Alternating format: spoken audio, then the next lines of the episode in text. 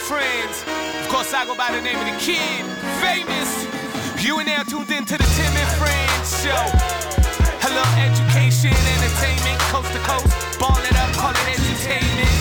Let's get this started. Uncle Tim, let's start this show in five, four, three, two, one. Let's go. This is Tim and Friends for Monday, March 7th. I'm Tim Micallef, still hurting both physically and emotionally from my loss in the 40 to the man you just saw dancing, our digital producer, Jesse Rubinoff. Um, I don't know if we were racing each other No. necessarily. No. Uh, I was more ashamed at my time than I was losing to a man 13 years younger than I. However, I was ashamed of both, to be honest with you. Yeah, we're, we both lost. Like anything above six seconds is just completely unacceptable, and that's based on this time, which I don't know. I still want to put up a fight about, but uh, based on the time, it, pretty pathetic performances. You you want to fight about the time? Yeah, I mean, watch this. I mean, just wa- yeah. I mean, naked eye. Does that look like a clock started properly to you? Oh, you believe that the I'm still smarting about this after uh, almost 72 hours. so so the behind the scenes of the day, uh, a lot of people don't know about. Uh, by the way, how are your hamstrings? How are your quads? Funny Uh, you how are should your ask. feet? Funny you should ask Yeah. because every day of the weekend something else hurt. So like lower back was Oh, yeah? Friday night, then I woke up hamstrings on Saturday, then Yeah. Sunday was quads. Yeah. So I mean it's it's a foreign movement to me now. It's no uh, sprints. My my whole point was to get through it without getting injured, so I shouldn't be all that upset. Yeah. Um, that said, I felt pretty good over the weekend. Really? Yeah, yeah. I didn't really push it because I was worried about like really hurting myself. We could tell based on the start. yeah, we could, that's why you started the way you started. right? No, the, the way I started is a completely different story altogether. I mean, you, you haven't even revealed to the people that on the unofficial times I beat you. right. That is true. Yeah, I was uh, flabbergasted, shall we say, at the unofficial times. We But- were both but- flabbergasted. No, but you were But- you were a quick. I think it was a five four eight unofficially. Unofficially, I was 5'4'8, which I was happy with, which I walked away thinking I had run, only to realize on the official time I was a full second faster, which is absolutely like I- slower. you could see on air live how I was, yeah, full second slower. Yeah. You could see on air when we did it live how jaw dropped I was. Like I had a bunch of lines about my tits and about how it looked like I got shot in the leg and how and I forgot them all watching in absolute horror as I lost my manhood and realized just how old I was in 6.47 seconds. I gotta say, once you got going though, you had some speed. I would like uh, uh, to measure the top speed of each of us. You, you know what happened? Was I false started. Well, you yeah, said you when- when my- no, no. stuttered a little bit. When Yeah, my no. time was there, you accused me of a false start. And I thought I had started early, so I stopped and then I started again. Right? But in real measurements of the 40, what you do is on first movement, you start the clock. But we had an a mark you say go guy. This it sounds like And we didn't even have it a mark your set. No, we didn't. It we had a was- three, two, one, right go from guy. 40 yards away. So I mean, you weren't wearing your glasses, so maybe you didn't see No, it. No, no, the three, two, one, go. Who says three, two, one, go? And you asked him quite. I clarified. Yeah, you quite smartly. Yeah. You said, "Are we going on go Yeah. or are we going on three, two, one?" Both our starts got ripped apart on uh, social media. Mine was people were comparing it to like a like a karate stance. Like, I don't know what I was like. What is that? Yeah, yeah, that is. How are you again? Yeah, you know, I was worried about getting down in the sprinter Yeah. start because we didn't have blocks, right? You don't have blocks. then if you, you go, you could fall. And then, I mean, that would have probably been better material for us, but I didn't want to risk that on a cold day, one degree day. Could have gotten in some trouble there. I didn't want to go down into a sprinter start because I don't think I would have been able to get up. it's, it's a little different. Mine's a little different. Yeah, I've fallen I and I can't get up. That's probably should have been my reasoning as well. Yeah, very good. I do feel like there is room for improvement. Yeah. Next year around combine time. By the way, we for those out there, we've done this before. Mm-hmm. Like there are people accusing us of like seeing other people doing it and doing it. Common thing. Seixeiro did it a long time ago, and Rich Eisen did it before Sid Seixeiro Yeah, did it. I would do So it once a week if it was up to me. It's I can't wait till next time. Yeah. Uh, well, maybe maybe I can. I also can't wait for today's show as we get you set for hometown hockey. Leafs and Jackets across the nation, as well as, as if that weren't enough, Toronto Maple Leafs across the nation against the Columbus Blue Jackets. We've also got the Battle of Alberta. And the Battle of Alberta that means the NHL is better. When the Battle of Alberta means something, it means something again. You can see it across the nation on Sportsnet 1 later today. So not only are Ron MacLean and Tara Slone stopping by, but so is Frank Seravalli on all the rumors and how they pertain to the Tendy trials in both Toronto and Edmonton. And on this day, both those very relevant. Dave McMenamin also stops by after an eventful Sunday in the National Basketball Association. Raptors lose again, this time in Cleveland. I got a few things to say about that. We'll also let McMenamin weigh in on the Raps. Lakers win over the Warriors. 56 from LeBron James, a young kid again. Golden State struggles. The Celtics with 54 from Jayson Tatum put Kyrie and the Nets in their place, which is shockingly now ninth in the East. And they're still favorites to win said East Nice. in Vegas. That's more shocking than Kim Kardashian breaking up with a dude and the world blaming it on the dude. But as always, the human race is way too often distracted by the shiny things. So let's give them what they want. Jesse Rubinoff, first things first. Let it flow, Dikembe Mutombo. Nice. I think Kim just got a new private plane too. I could care less. Yeah. I figured that would be your reaction, but I thought I'd. I, I literally context. hate the Kardashians. hate is a Yeah. strong word. Yeah, I hate the Kardashian success. Maybe that's what I hate. Okay. I don't hate the Kar- Well, I, I think they've chewed up people and spit them out for their own fame and fortune. So maybe I do hate them. Mm. Maybe I do hate them. Strong take. See if you have some strong takes about Strong the Leafs take. and Oilers. I'll Uh, give you a strong. Busy take. night of hockey on Sportsnet. Uh, tonight, the Leafs are in Columbus at 7 Eastern, while the Battle of Alberta gets going at 7:30 Mountain Time. Over the weekend, Jack Campbell allowed five goals on 28 shots Yeah. as the Leafs fell 6-4 to the Canucks, while Mike Smith struggled in Edmonton, allowing four goals on 28 shots in a trials. 5-2 loss to the Habs. So, Tim, Yes. we talked about the Oilers' goaltending woes many times, maybe ad nauseum, but has the Leafs' goaltending become just as much of a concern here? Yeah, if you look at Sportsnet stats over the weekend, I don't know if you saw this, uh, but uh, I might be able to pull it up for you. In fact, Love that. Technology and stuff. I don't have it in front of me. Darn it all! I had it before the show started, and then I started looking at other things, and now here it is. Just wait long enough, and I'll get it. Love it. takes me a second. Uh, since January 9th, the Leafs' save percentage of 876 is dead last in the NHL. I repeat, since January 9th, this is no longer a small sample size. I Mm-hmm. don't know if you've looked at the, I mean, the calendar means nothing to a lot of people these days, but it's March 7th. Yeah, that's crazy. It's March 7th, so it's almost two months, and the Leafs have had the worst save percentage among all NHL teams since that time. Now, you offset that with the idea that going into that January 9th, the Toronto Maple Leafs were one and two in goals against and save percentage, and maybe there's a different context to the struggles of late. But there is no doubt that Peter Mrazek hasn't lived up to a near $4 million tab. There are extenuating circumstances surrounding that, like his injuries, but also Jack Campbell, who had a lot of people in this local market talking about just how much money he was going to make in the offseason as a free agent. It was going to be a significant. I heard $6 million thrown out there for Jack Campbell, and now he's fighting for his job. And this guy's worn his heart on his sleeve the entire time. And it might be part of the reason why he was a first round pick and then was was on the verge of not making the NHL mm-hmm. as a first round pick, broke it down, rebuilt it, and seemed like it was a wonderful story in Toronto. And I'm cheering for that story because I think what he's gone through in his life to get to this point is a lot of perseverance and a lot of thinking, but it remains that he wears his heart on his sleeve. And I don't know if you heard him post game Yep.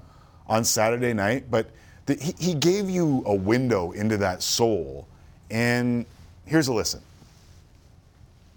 You know, I've been pretty hard on myself this year, and obviously it's snowballed a little bit, and you know, trying to uh, chill out a little bit about dissecting my game, and you know I'm going to be looking at it. Not happy with giving up any goals ever, so you know it's not acceptable. You know I appreciate the fans still supporting me and the team, and you know I promise I'll get out of it and get on a roll again.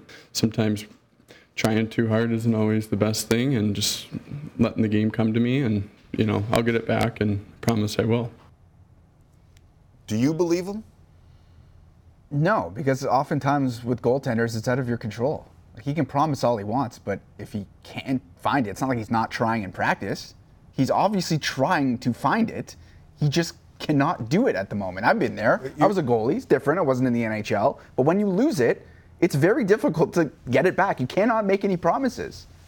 But don't all goalies go through ups and downs? And the goal, the reason why tenders are a little bit different is because they try and stay even keel the entire way. Like, I feel like, listen, is Connor Hellebuyck one of the best goaltenders on planet Earth? Mm-hmm. Has he gone through some ups and downs over the last few years? Like, you could go through a lot of goalies who are really good goalies who have felt these ups and downs, especially in this 24 hour news cycle where it's constant, constant. I mean, you got people watching the game on YouTube and people watching the guy watching the game on YouTube. Shout out Dangle. Like, we're in a different universe than we were, say, when Patrick Roy was the best goaltender on planet Earth, right? Yeah. But did he have his ups and downs? Did he stay even keel? Like, I just feel like there's these regular ebbs and flows to any goalie. And for Jack Campbell, since he got here, even though the Toronto, even though the numbers are ridiculously good over the long term, he's had giant ebbs and flows.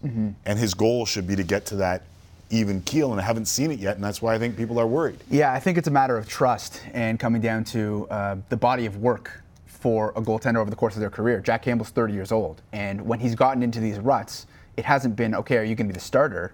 It's it's been are you going to be able to stick around in the NHL because they've been that bad. So when you try and compare that to Connor Hellebuyck, Hellebuyck won the Vezina. He's been a better goaltender than Jack Campbell over the course of his career. So I know Hellebuyck's not the only example, but I think there's a smaller sample size with Jack Campbell, and that would cause me to have more concern about whether he can actually get it back.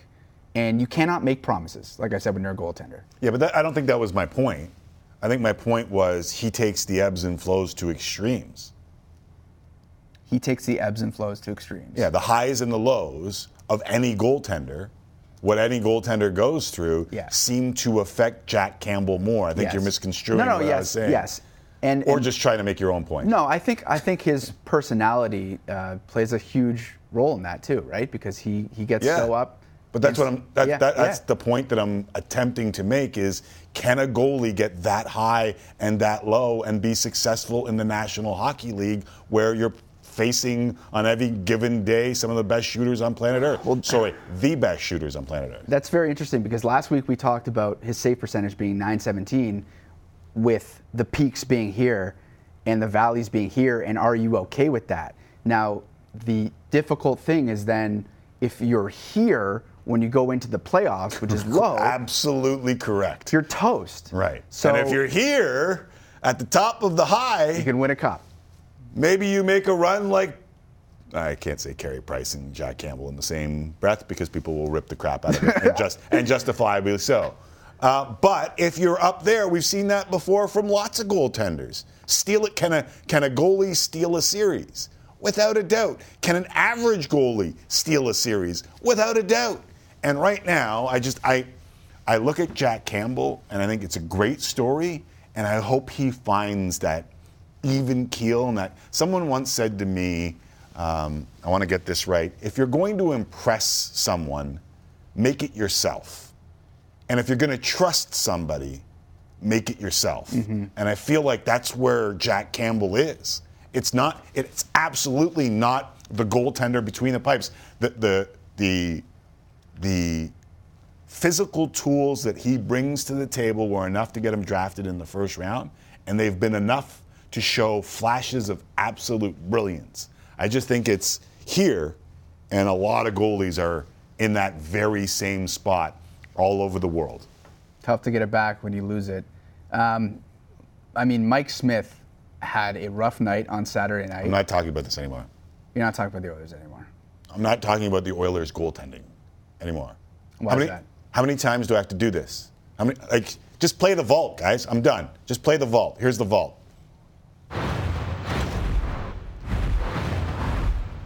The situation remains the same. They still need a goalie, and they still need defense. I think Ken Holland needs to do something, and he's already said money for money. I don't know how they do this, but they need to do something. If you're below a 900 save percentage in the National Hockey League, you're not good enough. There's no rockets to this science, Edmonton. They know that. I don't know what Ken Holland's waiting for. Honestly, I don't. Pay it. Pay the man. Pay whoever is the goalie that you're looking at. Get it done. How long have I been saying this? Like Yeah. I have been saying that they need more help in net for about oh, a better part of a decade. Like what are we doing here? It's just every time on repeat now. Okay. when you ask me this question, I will say, I- like, listen, we'll ask Frank Seravalli, who's going to join us a little later on, Yeah. About this very same thing, and we'll see what he has to say because I'm I'm done having that conversation. It seems so obvious to me. Give up a piece that works to get yourself. And listen, you thought maybe Mike Smith would get back to the Mike Smith that you saw last year. It hasn't happened. he hasn't been that guy for the Edmonton Oilers more often than he has been that guy. Kenny Holland, trade deadline's coming. Got to make a move. Uh, Battle of Alberta and the Leafs and Jackets both on the Sportsnet family of channels coming up a little later on. We'll have Frank Seravalli and Ron and Tara Slone ahead of. Good to have Tara back on Yes. the lineup, Yes. although I think it's virtual. Uh, we'll have them on the show a little bit later on. Love it. Uh, okay. That's enough hockey talk for now. Let's go to Major League Baseball and the Players Association, who met on Sunday to continue their labor talks. And the league claims the latest offer from the PA, quote, went backwards. Oh, it didn't. Uh, there were some agreements made regarding on field rule changes, which could happen as early as 2023, including a pitch clock and banning defensive shifts. There were no negotiations scheduled for today, but Tim, do you even care? You haven't learned from any of these conversations, have you? Like, you don't agree with me. You just said, uh oh, that's not good. But you don't care. I know you don't care. No, no, no. It's not that I don't care. It's that you'll get a different report from whoever's talking to the owner's side and whoever's talking to the player's side. Like you, you get that. That's what I've been saying for the last It's month leverage. It's on leverage. this ish, Yes. right? They're trying to create leverage for each other. And it's all spin and it's all baloney. And we went three days where it was three completely different reports last week on what was about to happen. No deal, Literally. deal, no deal. It was like where Howie Mandel was here. By the way, good looking fella, Howie Mandel. Stud. Either way, I'm not playing that game anymore. I will play the uh, Are you good with the ghost win? Are you good with the bigger bases? Are you good with the robot umps? That to me is way more interesting, and that seems to be what they're focusing on right now. Do any of those reach out and touch you? nice. Uh, I like the pitch clock. I think baseball needs to do a, a very. I didn't ask you about the pitch clock. Do any of those touch me? Yeah, I said robot umps, ghost wins, and bigger bases Well, because rules- everyone believes in the I pitch the clock. The entire world believes in the pitch clock. I the pitch clock needs to happen right now. No I questions. thought it was the umbrella. Get it out. As the umbrella of rules. you picked the What do you easiest one. I gave you three hard ones, and you went to the easy one. And I'm not blaming you for it. I probably would have done the same thing. I'm just asking you of the tough ones. Do you get the bigger bases? Do you understand what the bigger base is about? Uh, not only three really. inches. What's the what's the what's the impetus? The idea is that you'll have more stolen bases because it'll be a little bit closer. Okay. You might encourage more stolen bases. And the play at second on a double play when you're trying to turn it, there's more space for the player to So go no to one side of the bag or the other side of the bag. Yeah. And also when you're sliding into second and the guy pops off the bag and they have that tag held Yeah. on and then you go to replay and it's ridiculous. Takes forever. This could help them. So people were asking what the hell is the story with the bigger bases? That's the story with the bigger bases. so we're aligned on the pitch clock. Without a doubt. Why can't baseball? Hit, they're professionals. Why can't they just hit the other way? Like, why do they have to shift? Do you, do you want to have the long drawn out? No, no, we can do it when, Such- when it becomes official. But I really, I just don't it's, know. It's such an easy, um, such an easier said than done conversation to say just hit the other way. Why can't you ban the shift if you can't hit the other way? Or why can't you just have sh- like the NBA's done this numerous times Mm-hmm. where they've changed the rules of defense in order to, like every game has done it. The NFL's done it, the NHL's done it. In order to promote offense, they ban something that slows down the offense. And everyone's just like, oh, why would they do that? Just hit the other way. Well, why aren't they hitting the other way? I think there's more purists in baseball maybe than any other sport out there. So that's probably why there's more blowback to rule ch- rule Would you, would you like fries with that, sir? rule changes. sir, baseball. Your moist towelette. Thank you, Sebi. Sebi's bringing water. Thank you. I don't need it. It's fine. I'm good. You're good to go. Let's move on to the Raptors. Let's see if I can get through this without voice crack number three. The Toronto Raptors kicked off a six-game road trip over the weekend in Cleveland, losing 104-96 to the Cavs for their sec- third straight loss. Next up, a date with the Spurs on Wednesday in San Antonio before traveling to Phoenix, Denver, and LA. Tim, with a tough schedule ahead, what's your level of concern with this team right now?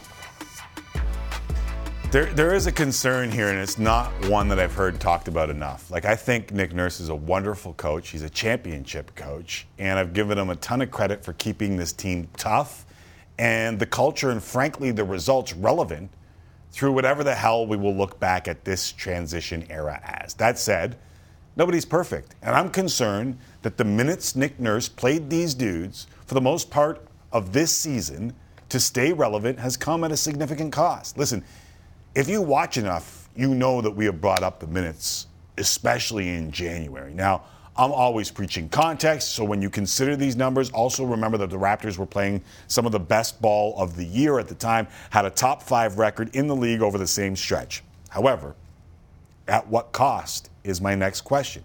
Both Pascal Siakam and Freddie VanVleet averaged over averaged over 40 minutes a game in the month of January. They were 1-2 in the league. In fact, on February 8th, top minutes per game guys in the league were one Freddie VanVleet, two Pascal Siakam, three OG Anunoby. That's one, two, three in the league in early February. No team in the 70 or so years that the league keeps has kept track of minutes has had the top three players in minutes per game.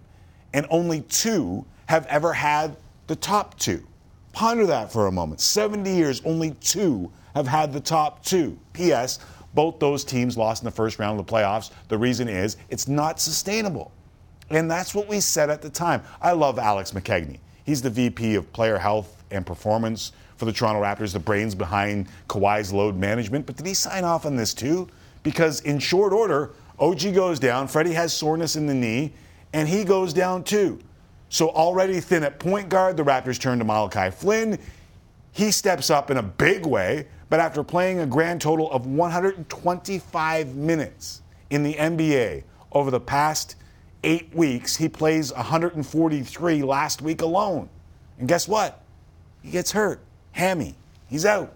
Now the Raptors have to play with Delano Banton and Scottie Barnes at one guard against the Cavs, and they never looked like they had much of a chance. In the midst of all the minutes talk that you and I were having on this show, mm-hmm. Nick Nurse was asked about it. He said the players love it.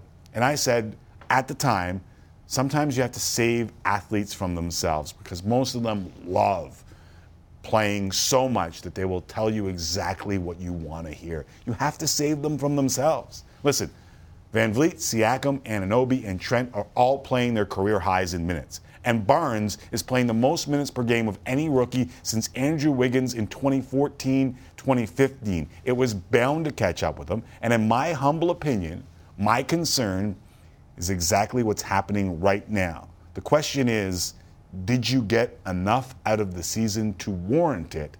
And I will leave that up to Raptors, the fans. They can decide that. I don't know if you think it was worth it.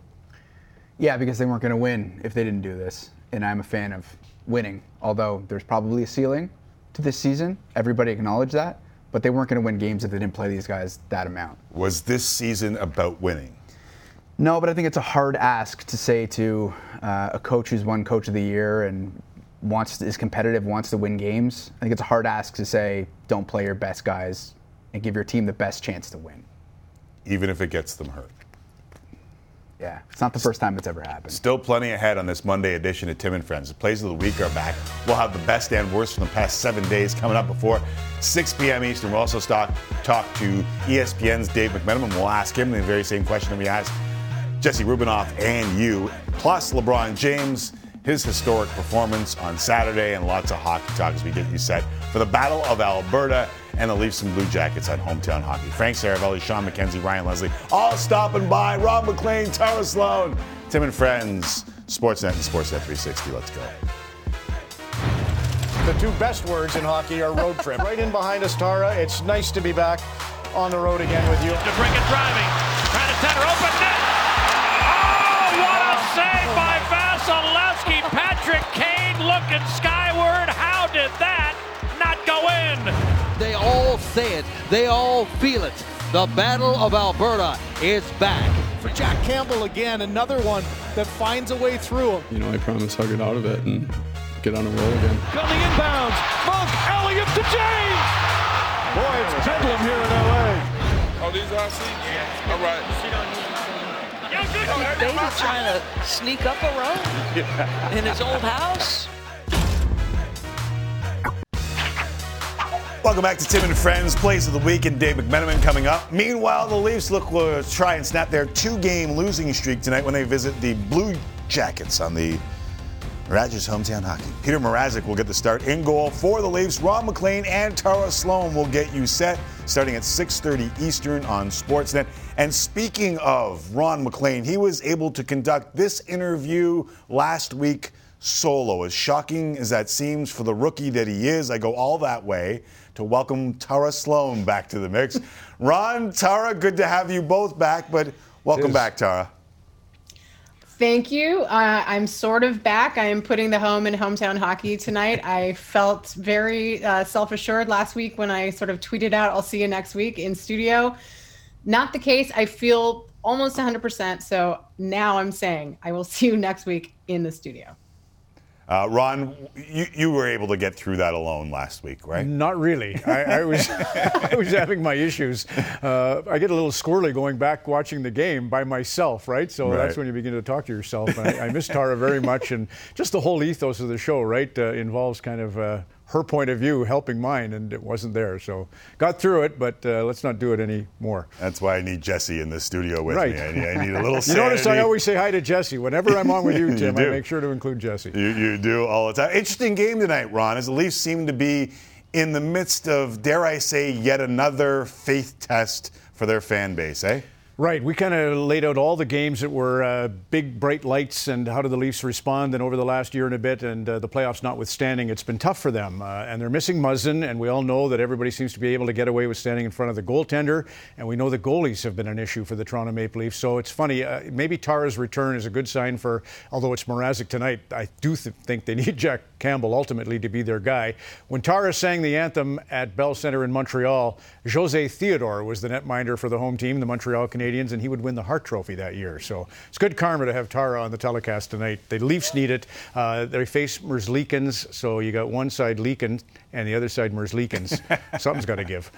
That's pretty good. Let me, let me give some horns there. T- Tara, neither of us have been around as long as the guy sitting beside you, uh, but have you gotten used to the swings from the fan bases that we see here in Canada? Because it feels like every pendulum just keeps moving left to right hard throughout this season.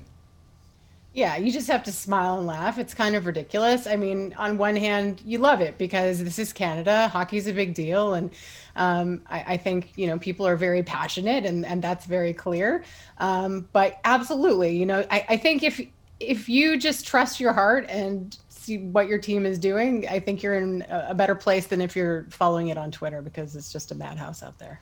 All right, we'll start with Ron on this one, but I know that there is a special focus on International Women's Day on today's show. What's on tap?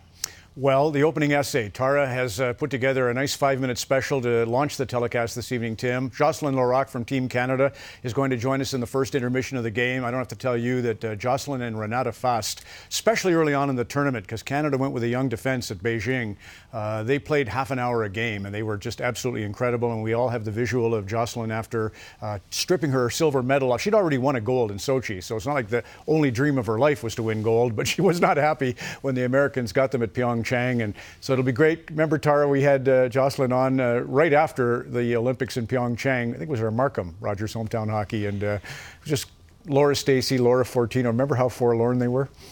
Oh, it was awful. It was 10 days after the tournament. And yeah, I mean, of course, you're congratulating a team on a silver medal that for them it's a loss. And we know that Jocelyne was probably the most um, I wouldn't say vocal, but we know that mm-hmm. she demonstrated her disappointment on the ice. And so this is a really nice, uh, what goes around comes around moment for her to win her second gold medal. Which actually, Tim, brings us to Angela James is on the. We won't, Angela, don't worry if you're just coming into the building. We're not going to go right at you here because you won't hear us saying, uh, hey, quit with uh, the hysteria or quit with being angry because we know uh, the passion that all the women, all the women who built the game, whether it's Jayna Hefford or Angela James, are feeling right now trying to get this thing sorted. And there's a lot of great developments, but there's still that uh, duality that we're trying to solve. So Angela's here as a newly minted owner. Along with Angela uh, is Anthony Stewart, mm-hmm. a newly minted owner of the Toronto Six. Isn't that incredible? So uh, really great news to have those two join us. Uh, and we also have Christina Lamy, who was uh, is responsible for the Blizzard in Cape Breton, a great uh, female hockey program, but to kind of give us a 30,000 foot perspective on what might get us to bring these uh, two sides together. Yeah, th- this is, uh, you know, I just heard Sarah Nurse say that a professional league is close, and Tyler Tumminia just stepped down, Tara as commissioner. Uh, of the PHF. The timing seems really interesting all in all this, and I know that you've talked to a lot of the particulars involved in both sides of this duality that Ron's speaking of. Do we need, though, to find some common ground in order to make one pro league work the best it possibly can? It certainly seems so. Uh, you know, on one hand, it, it feels like there's so much percolating and there's so much going on with both the PHF and the PWHPA. Uh, the PWHPA obviously finding a lot of partnership with NHL teams and the PHF mm-hmm. with this new ownership, this new infusion of money.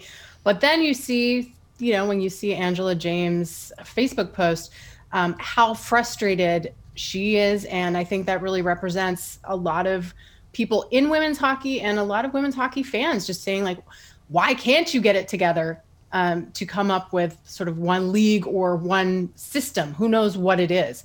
Uh, but uh, do I have the answer? Absolutely not. Are there things that are probably under the surface and, and behind the scenes happening as we speak? Probably, but uh, I am not privy to those details. But I think the time is certainly now I think all eyes are on women's hockey. So uh, I hope, along with everybody else, that something gets done. Tara, this seems like a, a big show for you, given what I know about you. We met uh, a few years back at the BLG Awards, and you were telling me just how much passion you had for storytelling and storytelling around whatever uh, ties that bind us. Is today something special on your calendar when it comes to hometown hockey? Well, I mean, I think anybody who knows and follows me knows that uh, you know, it's not just telling women's stories. You know, I, I think the the joy of hometown hockey for me and for all of us has been that it can be a really representative show and in that way i think has managed to set itself apart so international women's day to me is a day to mark our progress and also look ahead and see the work that needs to be done. And we know that there's lots of work to be done. So uh, I am here for the celebration and obviously I'm here for the conversation. So it's nice to have uh, a women hockey uh, focused theme tonight. Although this PHF news uh, just happened to to come about today or yesterday or the day before. So it yeah. all worked out. Yeah, adds a little wrinkle to the equation. Uh, uh another another note uh, or date to note. March 19th, because you guys are back on the road. Uh, Ron, I believe it begins in, in Border Kings country? I'm really worried. Kurt Bensmiller, do you know that name? He's a world champion and Calgary Stampede champion chuck wagon racer. Oh, and the last nice. time we were there, Uh, we were all out together, Tara and me and Kurt singing karaoke after the show, and uh, that was tough. yeah, so that was, that was not a fun drive to Edmonton. no, it was, that's right. Uh, but it was a great time, and Lloyd actually, uh, we did uh, Scotiabank Hockey Day in Canada, Tim. The lo- time we did it there, Dick Irvin. So last time he did it, uh, we'll have to get Dick. You just saw he celebrated his 90th uh, Friday, and he can easily come and join us on the show again. Although he, he said when we went to uh, Shaunavon, he says, "What am I doing driving all the way out here from Montreal?" he, he almost drove the whole thing. Uh, yeah, it's going to be great to be in Lloydminster. Dick Irvin was with us when we did that show in Lloyd, and uh, Carly Agro actually was a big part of the broadcast in Lloydminster. And to get uh, back on the road, Tara, aren't you excited? I mean, just uh, once again, to make the game a, a first-hand experience, much like this conversation we're having about all, all, the great women who are leading the way right now in our sport. Uh, this show gets us uh, a lot of alumni, a lot of prominent women in our game to come out and uh, show the kids uh, that they're just ordinary human beings who are really good at hockey. So it's yeah, you uh, can't. Sorry, Sorry, Tara. No, sorry, I, I jumped in there. We were both jumping in there at the same time. Uh, go ahead, Tara. Oh, I was just going to say, I mean, you, you just can't talk about communities without having your, your boots on the ground. So Right. uh, we're really grateful that things are normal enough that we can get back out there and, and hopefully finish off the season this way. All I was going to say was Grande Prairie, March 26th to the 28th, Edmonton, and then uh, Prince George going to PG, uh, April 9 to the 11th. Uh, always appreciate when you join us. Thank you both very much for doing this. Great, Tim. Thank you. Thank you. There is uh, Tara Slone back in the saddle, kind of, sort of, putting the home and hometown hockey alongside Ron MacLean. Uh, thank you both. Leafs Jackets tonight, followed by the Battle of Alberta, which you can also see nationally on Sportsnet 1. A great evening of hockey, and it all begins 6.30 Eastern with Ron and Tara. All right, it is the best and the worst from the past seven days. It is our Plays of the Week. Second week back. I hope you enjoy this edition. Next, here on Tim and Friends.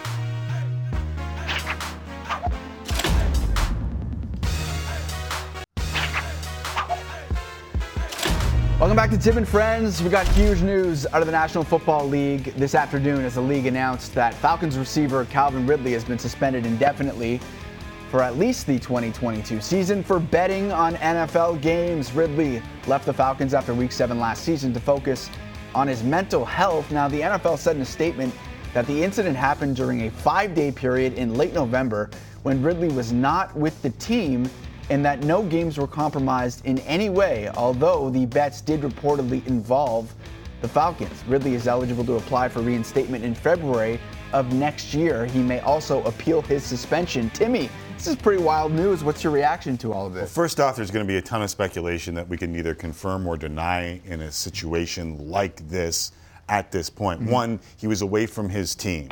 Was it just for focusing on his own mental health? Was it just one bet? We're suggested, it is suggested to us right now that it was just one bet, that it was just part of a parlay, mm-hmm. and that Calvin Ridley himself said it was a $1,500 bet that he placed on the team. But as the NFL and other leagues cozy up to gambling sites, they can't have any illusion whatsoever of any of their players being involved in gambling. Like, I know there's a lot of people out there that are like, ah, it was just a $1,500 bet. Ah, this is too harsh of a response, suspending him for the entire year, which makes a lot of that speculation grow even further that maybe it wasn't just one bet. And maybe we're not hearing the final truth. But in any way, shape, or form. The, ga- the gambling side of this is what the NFL, the NHL, the NBA, every other league that cozies up to these gambling sites cannot have any illusion that any of their players are gambling on these games or they will lose a lot of faith from their fans. Well said. Uh, Adam Schefter tweeting out some specifics about what he's learned from this situation. NFL determined that Calvin Ridley placed multi legged parlay bets involving three, five, and eight games that included the Falcons to win. Per source, investigation determined that there was no involvement from any team, players, coach, etc., placed via his mobile device out of state. Now, Ridley himself has been uh, tweeting a lot this afternoon. I bet 1,500 total. I don't have a gambling problem. I couldn't even watch football at that point. Uh, just going to be more healthy when I come back. I know I was wrong, but I'm getting one year, lol. If you know me, you know my character. So a fast-moving situation here with Calvin Ridley. All right, a couple of quick pieces of advice. Excuse me, a couple of quick pieces of advice for Calvin Ridley moving forward. One, when you are the news on the internet, stay off the internet. Don't tweet. And when you bet $1,500 and you lose $10 million, that's the worst bet of all time. Don't do that. So, a little couple of pieces of advice. Yeah, that's that's tough. You're losing your salary for a $1,500 bet. Not a trade. Probably should have made. No. Uh, from that news to the plays of the week. Let's do it. Let's mosey Let's on do it, up to the old 98 for what we call the PO Dubs. This will be a Monday tradition moving forward. Jesse and I for the plays of the week. Don't be sad, kids. It's time. Don't hide your head in shame either. We are good to go and ready for a smile inducing plays of the week. Is, is that irony? Is that like having the smiley face in the paper bag? Very nice. Uh, I think the force is strong with this one. Let's start with some puck. Jack Eichel against the Bruins. Some said he meant to do it. Others realized he didn't. He just lost the puck. Yeah, I mean, Either that- way, that's tough for goalies. That's not that easy. first goal in front of the home crowd. Uh, Avs, Isles, watch MacKinnon through the legs of Anders Lee. You had to see it twice, second in slow motion, to understand exactly what he did. Patrik Laine did not get enough love for this goal. He's been on a heater. Patrik Laine of old, Timmy. I think he's got his swagger back. Uh, uh. Have you heard the uh, Leafs have had some goaltending issues? Yeah, won't go away. Well, how about Auston Matthews' 200 foot game, Jesse, as he saves a goal here? Toronto screaming, give that man the Selke. The Vezina, maybe Andre Vasilevskiy. Same game. First, the shaft of the stick. Then, on a two on one. Is this one even better than the first one? The flexibility on that, like that, that's not healthy. That's not normal. Come on now. Says the guy who just ran a 40. uh, speaking of running, how about no baseball, but we will show you Vladimir Guerrero Jr. staying in great shape. He's good to go whenever they start this season to the hard court. And you might remember last week we showed you Steph hitting a million threes in warm up. Tristan Thompson not exactly hitting a bunch of shots. I think he's suffering from that Kardashian curse that we talked about earlier, Jesse. Might be time to hang him up, Tristan. That, that's a tough look. Uh, meanwhile, in the Pelicans game, while Tristan's building that house, Brandon Ingram just flips it up and good to go. Oh, that's the shades of the Raptors Wizards Mo Pete from back in the day. Little bit. Kind of, sort of. Yeah. Not really. Moving on. Last week we called John. That one won a game. All right, whatever. Uh, posterizing Poeltl. Then Ja does this. Steven Adams is going to throw that into the stands. John gets it off. Oh my goodness. You gotta be kidding That is going to count. This doesn't make any sense. He's made some of the more spectacular plays you're ever going to see, and that one might top them all. Ja with a little MVP chance. Meanwhile, on the PGA Tour, I often overestimate 10 inches. Jon Rahm underestimated the 10 inches. Oh, that is tough. That went about as well as the rest of the golf segment on Friday. From ugly to amazing, Max Homa. He doesn't watch because he can't see the hole that far away. So he turns, hears a reaction. That's right, it's an ace. And a little boom boom, Frank little, the Tank. A little shimmy. Is that uh, understated reaction. Speaking of Frank the Tank, of course, we end on the combine. This is 341 pound Jordan Davis on the 40, 482 at 341 pounds. Oh pounds. no, why are you doing that? So I compare it to Jesse Rubinoff at 145 pounds. I look faster. It's a honest. solid 604. Similar sized breasts here between Micallef and our boy Jordan Davis. All right, Internet, do your thing. That day, for no particular reason, I decided to go for a little run. So I ran to the end of the road. And when I got there, I thought maybe I'd run to the end of town. You seen it, Andre? This is better. And when I got there, Tony the Memer back at it, and that concludes another That's- edition. That's that, that's hard to do with the diving. I know the of the editing work that goes into that. That's not easy. Is that So like frame by frame Yeah. by frame I mean, by that frame? part took by him a f- long time. So like you got to cut it out, That's exactly right. and then you go, psh, psh, all the way down. Yeah, spin oh it. Yeah. Oh my goodness. Uh, we appreciate all Well those Well. Mm-hmm. who give us content on the regular. Tony the Memer is one of those dudes. Brian Leach too. Are you going to run the 40 again or what? I don't know. I, no, not for a while. I would do it every week if we wanted to do that, but I I think the content would be pretty dry. I think uh, I think next year Mm. I'm going to propose the uh, 10 yard shuttle run.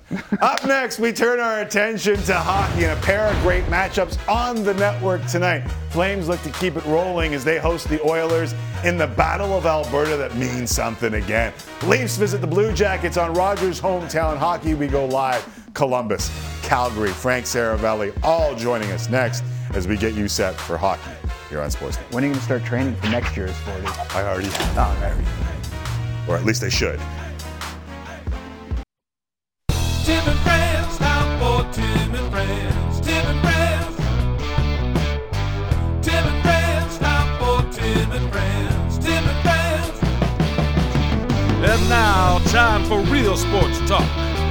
Tim McCallum and friends of the show. Well, listen to those sheepdogs. Welcome back, Tim and Friends. Tim Micallef along with the dancing Jesse Rubinoff. We are with you for another 30 minutes on Sportsnet. Full hour on Sportsnet 360. Coming up, we'll talk some hockey to get you set for hockey. Frank Seravalli. Pair of great matchups on the network tonight. The Battle of Alberta goes in Calgary. We'll check in with Ryan Leslie in just a minute. But we begin in Columbus, where the Leafs will take on the Blue Sport Coats on Rogers Hometown Hockey. Our crews are traveling to the United States of America again, meaning Shawn McKenzie has crossed the border for the first time in a long time. Shawnee, are you happy to be back on the road? I am thrilled for a couple reasons. Okay. The biggest reason is Hotel American TV. You're probably thinking, yes, I spent the last day watching all the March Madness prep and all the. No, wrong. You're 100% wrong. Last night, The Vow was on. Today was a Twilight Marathon. I spent my time wisely. There are movies galore, and nothing beats a good daytime rom com. So that answers your question, Tim. Yeah, that, that answers my question probably a little too much. All right, let's talk uh, Blue Sport Coats and Toronto Maple Leafs. Uh, the story of the day always seems to be goaltending, or at least in the last little while for the Toronto Maple Leafs. Is today any different? No, even more so because we're going back to Petr Mrazek, and we're at the point now where just anyone, somebody, take the net for the Maple Leafs and run with it. That being said, uh, I don't get the sense around the Maple Leafs talking to Sheldon Keefe and talking to the players that it's a, a full blown panic. I think there are moments in the last year and the last couple seasons for the Leafs that you look and go, is this the normal ups and the downs of a season or is it cause for panic? And I don't think we're quite there yet, but as we get further, and I feels like this is the third or fourth time we've said that, as we get deeper and deeper, the concern starts to rise. And uh, it will be Petr Mrazek, as I mentioned, Sheldon Keefe saying that he feels Jack Campbell is on the verge of finding his game. He said at practice yesterday he watched the way he bounced back from that loss over the Vancouver Canucks, and he said he loved the work that he put in. All that being said, though, you have to make the saves, and uh, the goaltending has been subpar. There's no denying that. But Sheldon Keefe also addressed the fact that in front of the net in Vancouver, his D was not physical enough clearing the bodies out. You saw lots of tips. You saw lots of men left alone be able to tap that puck in. Didn't put all the blame on the goaltending. Said the defense needs to be a lot tougher in front of their goalies to make their lives easier. Do you enjoy organ music? You know what I like? I Mm-hmm. like organ music that's like a take on pop culture. Like if you give me like a rap song, like if you give me like Still Dre Yeah. on the organ, Yeah. oh, just You don't you don't like the but old just uh, like str- no, like elevator organ. Like I'm kind of I, I do feel like there's a at the end of every time I hear the old school organ, Jimmy Holmstrom, or if we go Diane Bibaud in Montreal. yeah. It's it's just back like it's nice, and then you realize you're listening to an organ, and you're like, oh, we can change this at any time. But like I said, you give me like a, a, a rendition of a popular you. song on an organ, oh, it's like just the. I'm not going to go into how much detail I like it, but I like it a lot. I got you. Uh, Twilight and the Vow, almost as much as you like Twilight and the Vow. Team Edward. I don't know what the Vow is, but maybe that's because I'm 46. You know what? Come after me, Channing yellow man. Tatum. The it's Vow. Where she loses her memory. and- McKenzie, thank you. I think. I've seen it. Yeah, you don't know what the Jesse vow is. Shame No, on you. Yeah, is it any good? Of course it's good. It's Channing Tatum and Rachel McAdams. All right. What, Get what off is my wrong TV. with you? Get off no, my TV. No. McKenzie No, push Leslie. We're talking about this. Push Leslie. We need a 10 minute expose. no. Let's get to the Oilers and the Flames. Cut off Shawn McKenzie. All right. Oilers and Flames will meet for the third to vow in twilight. It's a sports show. Oilers and Flames meet for the third time this season in Calgary. You can see it. Sportsnet won 9:30 Eastern, 7:30 local in Alberta. Edmonton has won both of the previous matchups this season, but since their last meeting on January 22nd, the Flames the best team in the NHL. They have a four top uh, four point lead atop the Pacific Division, while the Oilers are out on the outside looking in, two points back of the final wild card spot in the West. You know the fans in Calgary will be ready for this one. So will Ryan Leslie, who is standing by live at Scotiabank Scattle Ryan, what are you expecting tonight? And please don't say the vow or twilight, please. I uh, was just imagining the long version to Shawn McKenzie's hit. Anyhow, it is the Battle of Alberta. We're fired up. Whoa. Okay, set the PVRs for part two of Shawnee Mac. But Battle of Alberta, you teed it up. It's uh, you know what? 25. It's been 25 months and six days since uh, these two teams played here in front of full capacity. So yeah, it will be electric in here. Kind of a different feel, though. You mentioned that uh, you know Edmonton won those first two meetings, but uh, they don't have their full lineup tonight, and they've got a bit of a stomach bug going through the room as well. They don't have the likes of Kassian, which will help in the battle portion of this game. Uh, Nugent Hopkins, uh, certainly Tyson Barrie would be uh, beneficial to have them in their lineup. But Calgary is rolling. You know, this is the busiest week that anyone on this team can uh, really ever remind themselves or think about playing because they had Colorado, best team in the league. They got the win there. You talk about Edmonton, and all of a sudden, you got the defending Stanley Cup champs in here. Goes on and on and on. You have Detroit here Saturday, of course. Uh, you know it's just madness. Washington on Tuesday. So I'm all over the place. This team is all over the place. It is absolute madness. Five and seven, and you know what? This is the truest test they can have this season. It will be Mikko Koskinen in net for the Oilers, and for uh, Calgary, no surprise they go back to Jacob Markstrom. So a lot uh, rolling these days for both clubs. You know, the, Jay Woodcroft was talking about that physicality means something different for his team, but you know Calgary wants to bring that physical pain all night. It, it just feels like the NHL. I'm not saying it hasn't been the same over the last few years, but it hasn't been the same over the last few years because the fans haven't been involved. But the NHL is a better place when the Battle of Alberta means something. You know, it's interesting too. Matthew Tkachuk was reminiscing about that last time, and remember what it was? The goalie fight. Yeah, that was madness. so uh, I don't know if we'll see that. I'm hoping, but uh, if not, maybe Shawn McKenzie and I can duke it out. That might uh, be a rating spike. Yeah, it might be a little bit of a spike instead of the uh, the Twilight and Vow talk. Uh, just you and him going toe to toe, blow for blow. Appreciate you as always, Mr. Leslie, uh, and you look good. You there too. is Ryan Leslie in Calgary. All right, let's continue the hockey conversation with a friend, Frank Seravalli. He is the Hockey Insider, president of hockey content at the Daily Faceoff, and the co-host of the DFO Rundown podcast. He joins me now. Mr. Seravalli, thanks for joining. Yeah, Tim, I, I hate to pour it on there, Shawnee Mac, but you know, can you imagine being locked down for most of the last two calendar years? You get across the border to the U.S., and the first thing you want to do is watch TV. I did not have that on my bingo card. We watched enough TV for the last two Yeah. years. Me too. And we get enough of the same ish these days anyway. Like, it's not as if TV in Canada is that much different. I mean, we could pirate all we want if we, uh, if we, uh, if we so choose. Hey, did you add ground effects to the background? I love this. It's like you've, uh, you've souped up your car behind you, a little blue, a little red. I love it.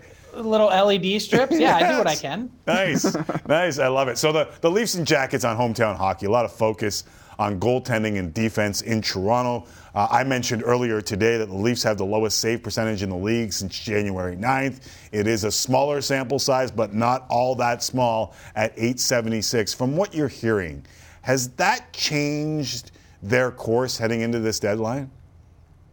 I think it's up for debate internally within the Toronto Maple Leafs themselves at the moment. And I think you have your stats up here since January 9th. If you go back even further, December 7th, um, you know, you have Jack Campbell under an 890 save percentage. This has been something that's been lingering for a while, but for whatever reason, mostly because the Toronto Maple Leafs have been able to outscore their opponents by a significant margin and score so often that they've been able to paper over a lot of their issues in net. And so I think that's exactly the situation that the Leafs are in right now, where they're saying, well, we've sort of had our eye on defense this entire time leading up to the trade deadline. Do we have to pivot? And if we are going to pivot, who's that going to be with and what's that going to cost? So there are a few holes for the Toronto Maple Leafs to fill. And that's why I believe they're going to be the most fascinating team over these next 14 days until the deadline because there's so much to determine. Are you willing, if you're Kyle Dubas, to bet this roster that for the most part has played pretty well, second pair of your defense notwithstanding, to really be a solid playoff contender? Yet you're going to bet that on subpar goaltending, which has existed and gone on for quite a while. You know, I, am just sort of laughing at, at the situation, not to poke fun at anyone, but you know, where is is Jack Campbell supposed to find his game from the bench tonight? Like, I, I don't necessarily understand the thinking. If you're going to try and play your way out, if if you're hoping for someone, anyone, to yeah. step up and and take the crease you know, Petr Mrazek got his chance last week with two games and didn't exactly bathe himself in glory who's going to step up for the Leafs and do it? Yeah, that's a great question. So, so with that in mind, I mean, obviously sometimes people connect the dots when it comes to uh, rumors that are out there, but the Marc Andre Fleury rumors seem to have gathered a little more steam. Is that just speculation and connecting dots, or could that actually happen with the Toronto Maple Leafs? Well, I think it could actually happen mostly for the reason that if you were to go through the list and you can ask Ken Holland and the Oilers because they've been doing this exercise for a long time, who are the real difference makers that exist on the NHL's trade market?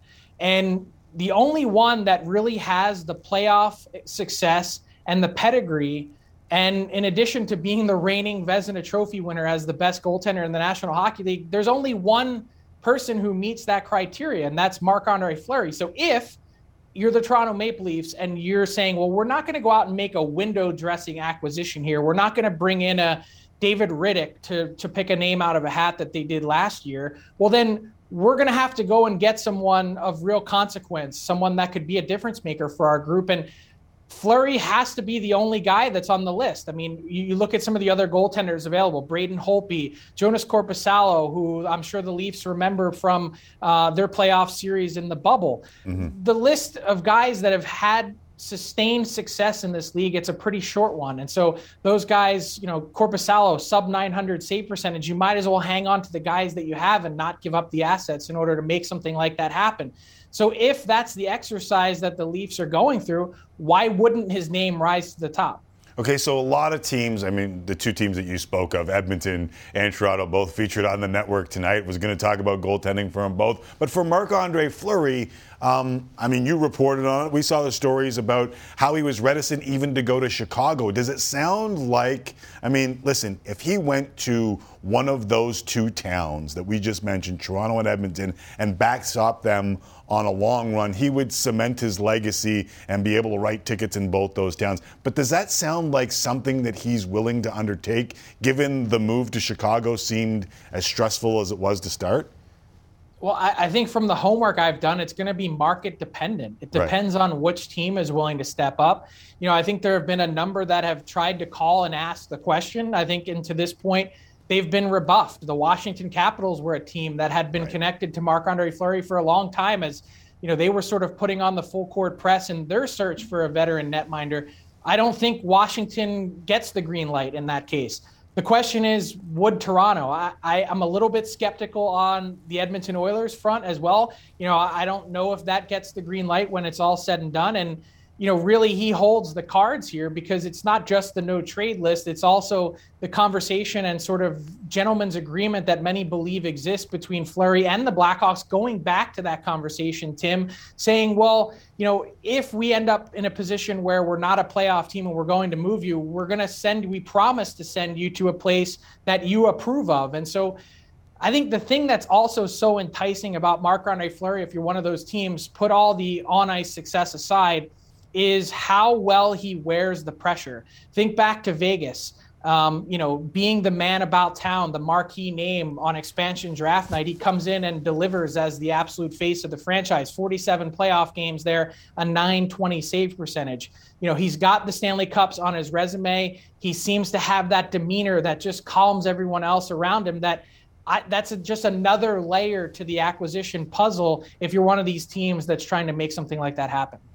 So the Oilers deal would be dollar for dollar given where they are against the cap, and that would be tough to do.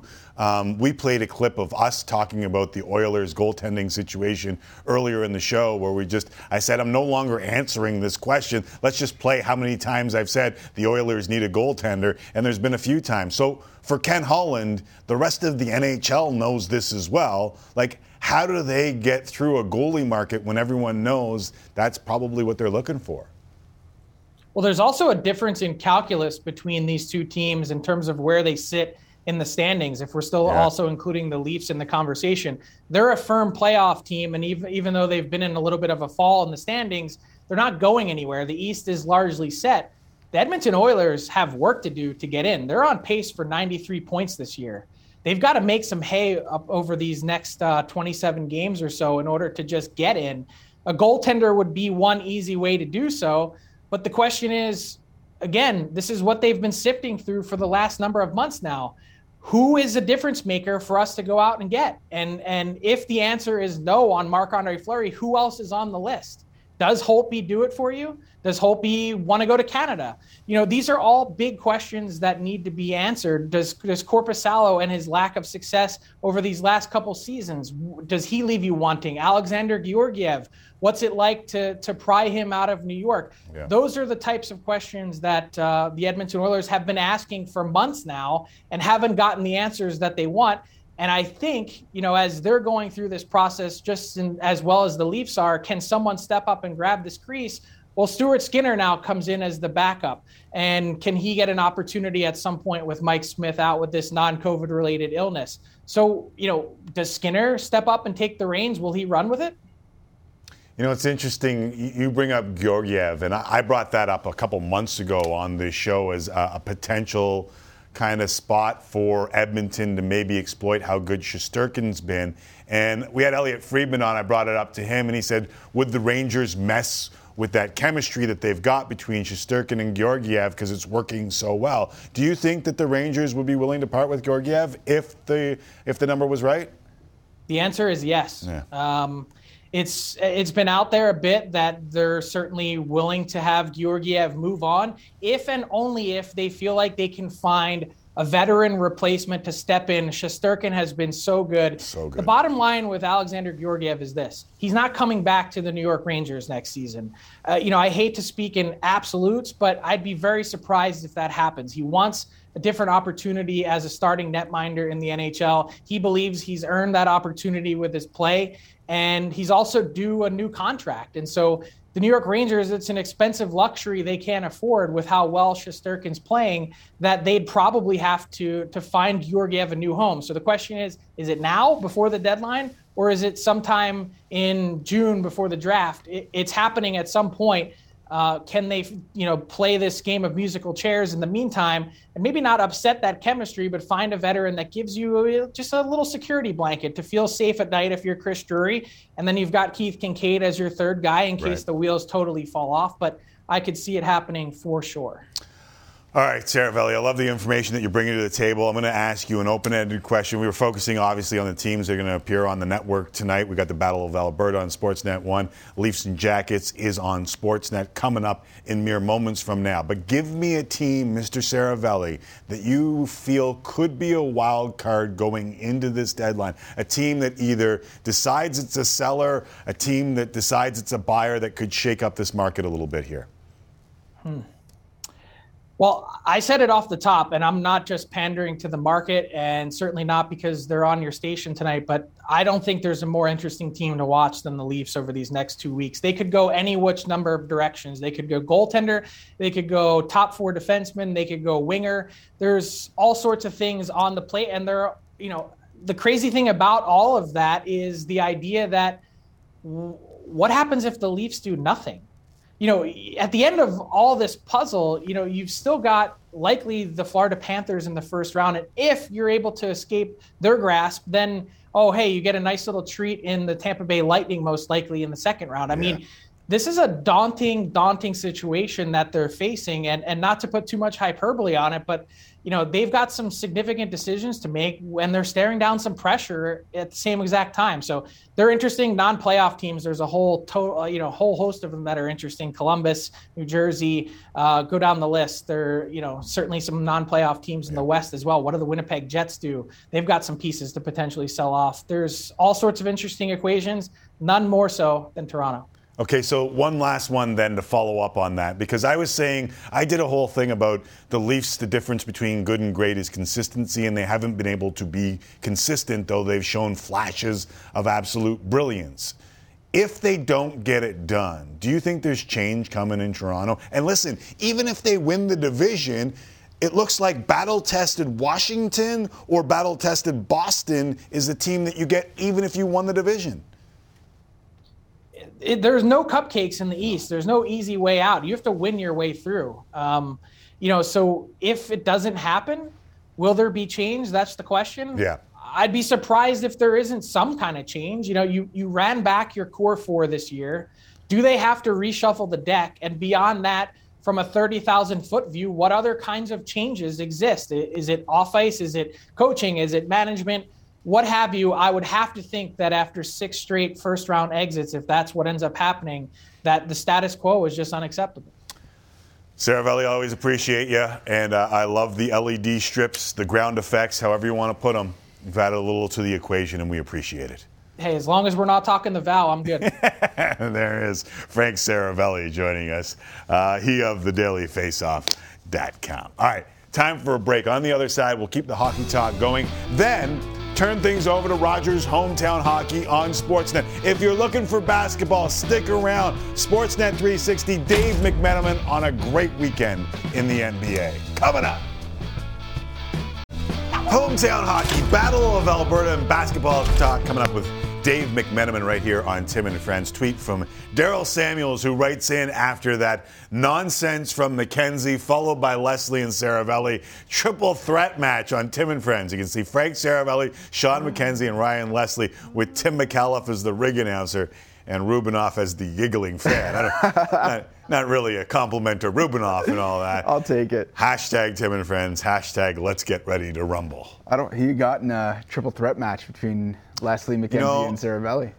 Leslie was real confident with it his was. challenge. Gotta be careful with that though. To McKenzie, but like I've seen McKenzie, like he's running Ironman, and he's got like these huge quads that he always rolls up the shorts for for pictures on IG.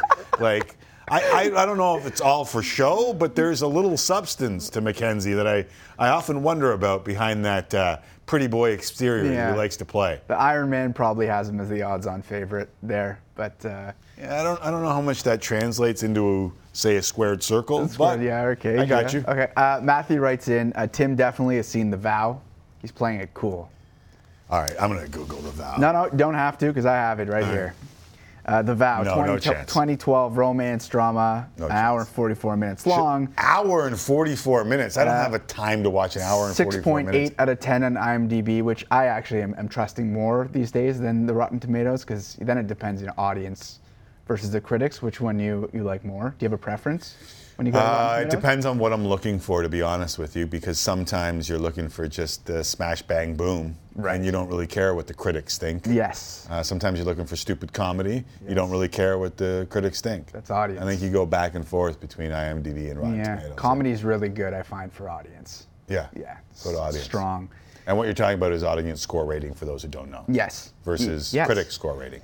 Um, based on true story, I should add. Oh, well. the vow? Yeah, oh, based on wonderful. story. So uh, maybe the next we had a we had a family. I was very happy. We had a family uh, movie watching night on Saturday night, and the kids actually sat through the entire movie. So maybe I'll try the vow next time. Well, around. oh, sorry, you got to tell us what you, what you watched. I don't have to. Okay. okay. Fine. Let's move on to Leafs and Oilers. So we have Someone the will get mad at me for showing it to my kids. Fine. Fair enough. Uh, we had the conversation in the first block about who was the bigger goaltending problem. And there's nothing like telling Leafs. other people how to parent. Right. Yeah. Well, Yeah, I guess that's true. um, which team has the bigger goaltending issue, the Leafs or the Oilers? So after each team obviously had goaltending issues on Saturday night, Yeah. we decided to send out this tweet, and it got us a, a ton of responses. So uh, Justin writes in, Koskinen is playing solid in his last 10. At least the Oil have one goalie playing well right now. Leafs can't say that. Uh, Mike says both teams looking pretty cheesy right now. I get it, Swiss cheese. Very nice. Nice job, Mike. Uh, Rob says Oilers Leafs have a D problem, not a goalie problem. This has been a point that you have made uh, time and time again, specifically as it pertains to the Leafs, I think. Yeah, I think Liljegren's on the top pairing tonight for the Toronto Maple Leafs. That could be a contributing factor to suspect D. Uh, I, I think I think that that is vastly underplayed in fan circles and sometimes overplayed in coaching and management circles. Do you understand what I'm saying like the- Like the fans aren't paying enough attention to the defense? Yeah, and the teams and coaches oftentimes pay too much attention Yeah, it's- it's to the defense and take the goalie off the hook.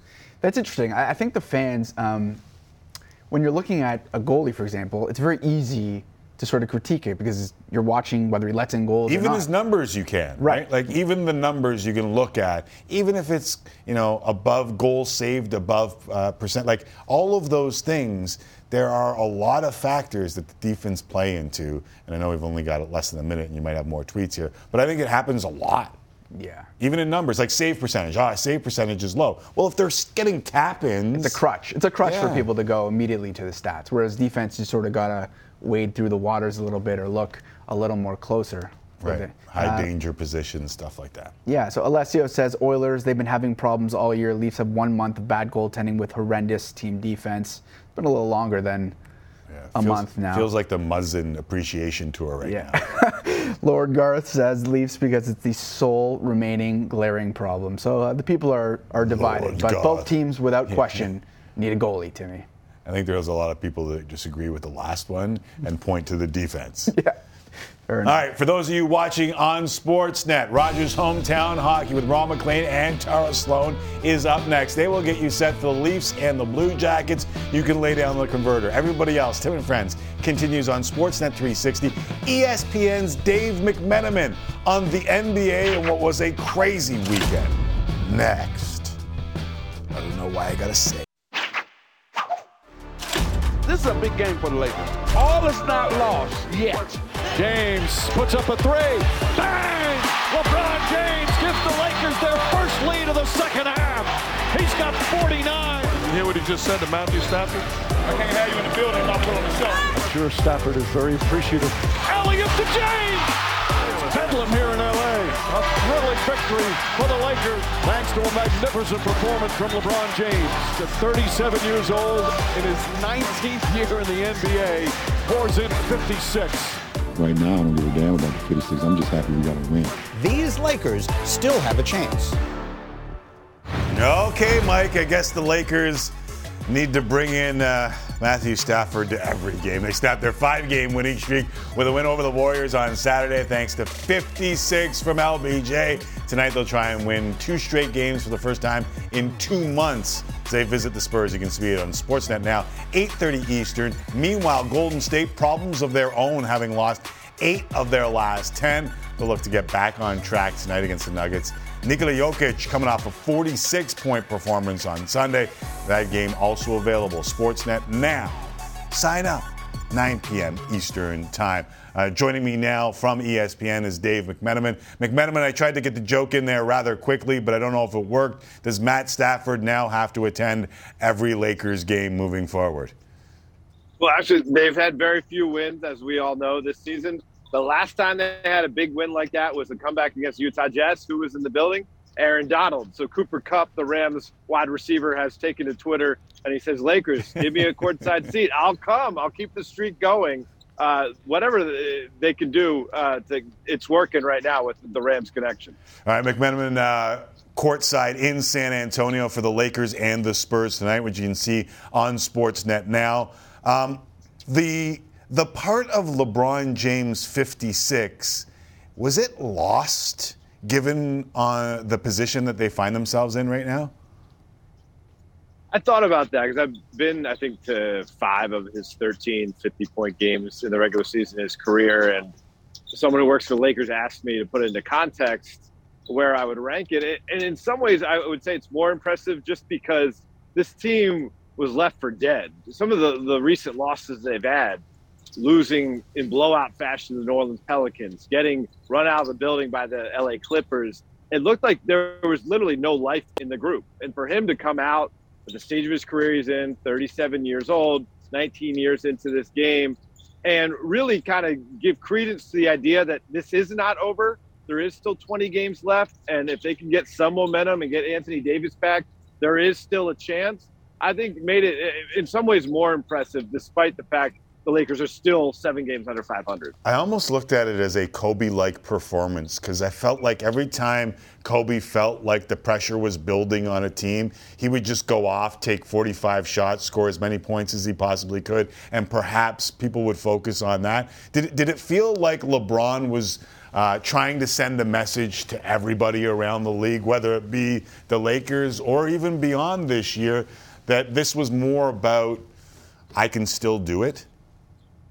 Yeah, certainly. I think that's a fair comparison, especially the Kobe parallel. I think Raptors fans will remember the Yeah. year Kobe played with Dwight Howard, which was such a mess of a season. And Kobe had that, that game where he hit four threes down the stretch to beat the Raptors. In my mind, one of the more underrated Kobe performances because that team really needed it. It was it was about Kobe enforcing his will on what was going to occur. And right now, LeBron still has that in him. As we've seen, it's been a remarkable year for him. He's second in the league in scoring. Other than a couple injuries, he's been remarkably consistent for this group. And if that was his signal that, hey, get on my back and let's ride this thing to the end, I think that's a very good sign for this group because I've covered LeBron on teams like that before where you didn't think they were capable of much. The 2018 Cavs, right? They entered the playoffs as the four seed. They end up making the NBA Finals. And I'm not saying this will have that big of an impact. This team will make the NBA Finals. I don't believe that's the case. But certainly, it's saying we're not going to lay down and just give up on what's left of the season. What happens to Russell Westbrook?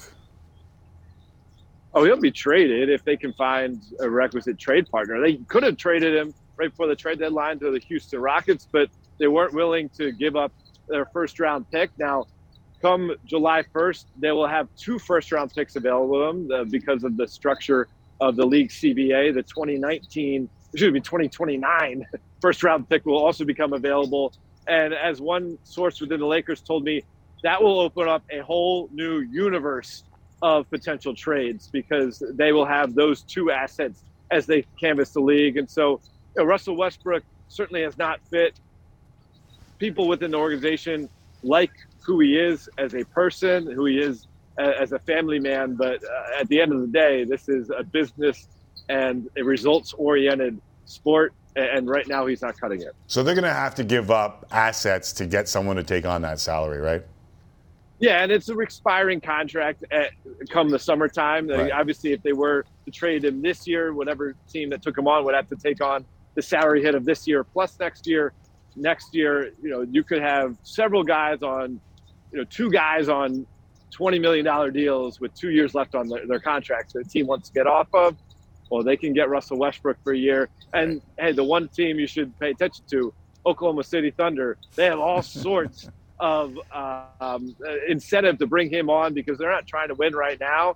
And that's probably the one place where Russell Westbrook, even if he doesn't affect the winning on the court, can affect the, the sale of tickets at the gate. Yeah, without a doubt, that's a that's a great point. And as Michael Grange said on Twitter today, Sam Presti might have to sprain Shai Gilgeous-Alexander's ankle again because he's playing too well for OKC right now. Uh, the Warriors' struggles on the other side of that LeBron uh, 56 is is this the Draymond Green appreciation tour right now? That's certainly part of it. Their defense has been disarray uh, over the time that Draymond missed, and originally it seemed like it would be a couple weeks, and now we're veering into the you know couple month territory. He will bring an emotional lift, an intelligence lift to that team, but to consider him the catch-all, be-all panacea that will fix what's ailing them, I don't think is fair on Draymond. What they need to do is get back to the type of team they were early on in the season where it's four, five, six passes each possession. And Steph Curry is not required to do so much of the heavy lifting on the offensive end. He's getting guys like Jordan Poole and Jonathan Kuminga, Gary Payton II, um, playing with a head of steam and, and, looking to make plays on their own. Last night, um, the Lakers defense was loading up on Steph, and Steph still had a, a, a good game, but he didn't have a superhuman game. And you know, getting guys like you know Klay Thompson back into the rhythm of things, uh, that's going to help them in the long run. But he hasn't fully integrated to the style of ball they were playing for the first 40 games or so of the season. And so, you know, they're still in a better spot than the Lakers though, because uh, they have done their work early, right? And even if they fall to the two seed or the three seed, uh, as the Grizzlies are gaining on them, they will still be able to host a first round playoff series. They will still be able to use that playoff series to get Draymond back in highly competitive games uh, and look forward to the second round and beyond. All right, we've been focusing in on the uh, on the Western Conference MC10, but who's the best team in the East? Not right now. When it matters most, who do you think will be the best team in the Eastern Conference? I haven't seen enough to give up on the Bucks, and certainly the Phoenix Suns, without Devin Booker, without Chris Paul, without Cam Johnson, gave them everything they could handle yesterday. But that was still a strong win for a Bucks team that is still integrating in some new pieces. Or Ibaka is there. They don't have Brook Lopez back yet, but he is back practicing, and he was such a big piece to their postseason success last year. Khris Middleton just showed the clip of him, the 40 ball yesterday on an ABC nationally televised game. Uh, and you know, Grayson Allen's been a great addition to that group. That's the team I look to number one above all because Giannis is still uh, on the short list, top three, four players in the world. I don't think the Nets can do it with all of their question marks at this point. Sixers look dynamite since they've added James Harden, and that's actually opened up a whole new wrinkle to uh, Maxey's game, who he showed some yeah. signs of life already, but man, he looks like a budding star here. Um, and then obviously the Heat, you don't count them out. Maybe the best coach alive today in the NBA, uh, manning their sidelines, and they have a bunch of a, a tough uh, son of a guns, as Toronto fans know about Kyle Lowry. And so uh, I wouldn't count them out, but I would go. My, uh, Milwaukee won my uh, Sixers two, and then you know also ran after that. Okay, so let me let me focus in on that because the last time I checked the odds, and granted it was a couple days ago, the Brooklyn Nets were the favorite not only to win, but they were the highest number or the lowest number, as it were, in Vegas to win the NBA championship out of the Eastern Conference. And lo and behold, you look up at the standings and they're ninth in the. I don't know if I've ever seen that before. A team this late in the season be ninth in the in the in the conference standings and still be the Vegas odds-on favorite to win the conference. You've spent enough time around KD. You spent probably more time around Kyrie Irving. What's your take of what's going on with Brooklyn and the Nets? And do you think they can find it in time?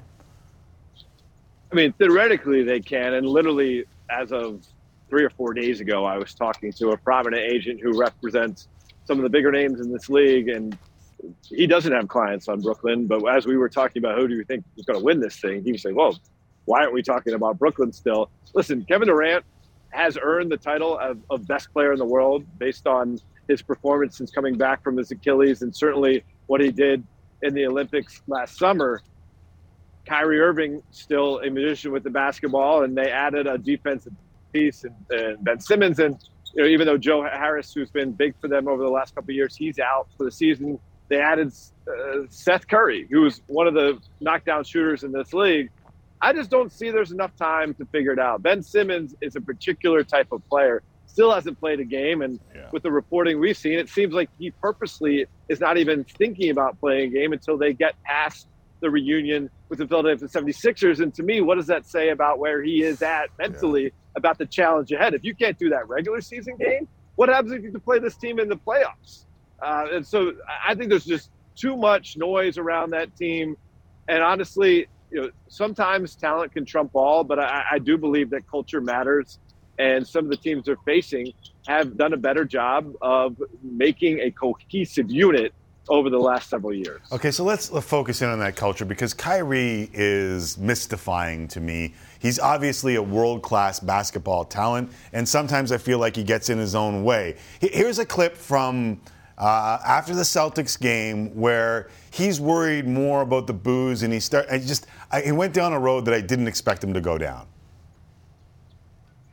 Well, I know it's gonna be like that for the rest of my career coming in here. So, um, you know, it's like the scoring girlfriend. You know, just wants an explanation on why I left, but still hoping for, you know, a text back. Is it self awareness? Like, what, what is it that gets me mystified about Kyrie? Yeah, I mean, does he remember what happened Yeah. in Boston? Who's calling Who? Kyrie saying they want him back? Yeah. I mean, they made the Eastern Conference Finals game seven without him, without him even showing up to the road games in Cleveland at that stage uh, to support his teammates. And then it was a train wreck the year after that. And we got uh, Trevor all right. Nice, nice. Gotta get down to the court. Uh, yeah, but um, certainly, um, I, I don't get it. I don't see how there's any um, sense to that uh, opinion from Kyrie Irving. And listen, I, I think if he keeps saying things like that, he'll probably have Brooklyn Nets fans um, not acting like the uh, Boston fans that he believes they think about him. They'll probably say, "Yeah, go back to him. Go, we don't need you here either." Right. I thought it was a Kyrie fan that was charging you in the middle of that answer. uh, McMenamin, always appreciate you taking the time and doing this, uh, especially on the road in San Antonio. Enjoy the game tonight. We'll talk again soon. All right, sounds good. Thanks, Tim. All right, there is Dave McMenamin at MC10 on Twitter, which is why I always call him MC10. Ariza gave him a little uh, little bump there. Yeah, I think there's running. some, They're some like knowledge friends. between the two, yeah. Not friends, but um, It's better than an elbow to the face. yes, most definitely. We almost uh, thought maybe for a moment there we were going to see Shawn McKenzie and Ryan Leslie. A situation like that. All right, time for one final break. Last call with Jesse Rubinoff is next. Might get a little Coach K talk in there as he uh, says his final goodbyes to Cameron Indoor Stadium. We'll do all that next, right here on Tim and Friends.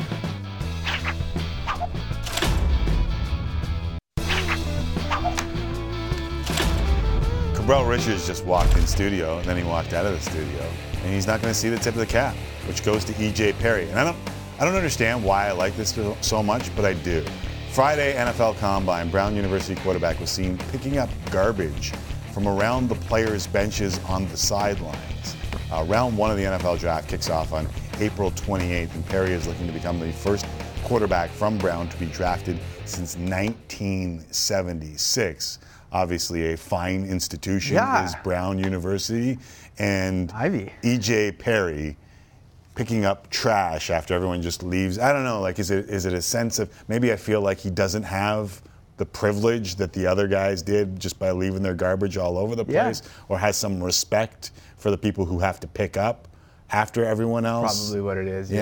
Yeah, it's just it was cool to see EJ Perry doing that. Yeah, I mean, he should go first overall now, right? Class act. Yeah, I'm sure the NFL scouts will. it's like uh, ability, nah, don't worry. Uh, Wonderlic, Hand nah, size. don't- hand size, 40, forget. He 40. picked up. In my books, I honestly, I would draft on character. I not completely, but I would. He would move up my draft board if I saw something like that. Agreed. All right, you mentioned the 40. SJ writes in Can Auston Matthews beat Tim in a 40 while wearing flip flops? Ooh. I think he beat both of us in wearing flip flops. I, I think I don't think it's uh, necessarily a given. I think there could be the ability for something to happen with those flip flops, like a trip and a fall. I do believe with the trip and the fall, he would still beat me. He would lose to you. No, I don't think so because um, he's a professional athlete. They give them very good equipment and very good um, Flip-flops? clothing, flip flops. It would fit his feet perfectly to the point where it wouldn't like fall off. you wouldn't I'm have a, an accident. I'm a anything like slide wearer. Yeah. Uh, I don't. okay. I don't think there are such a thing.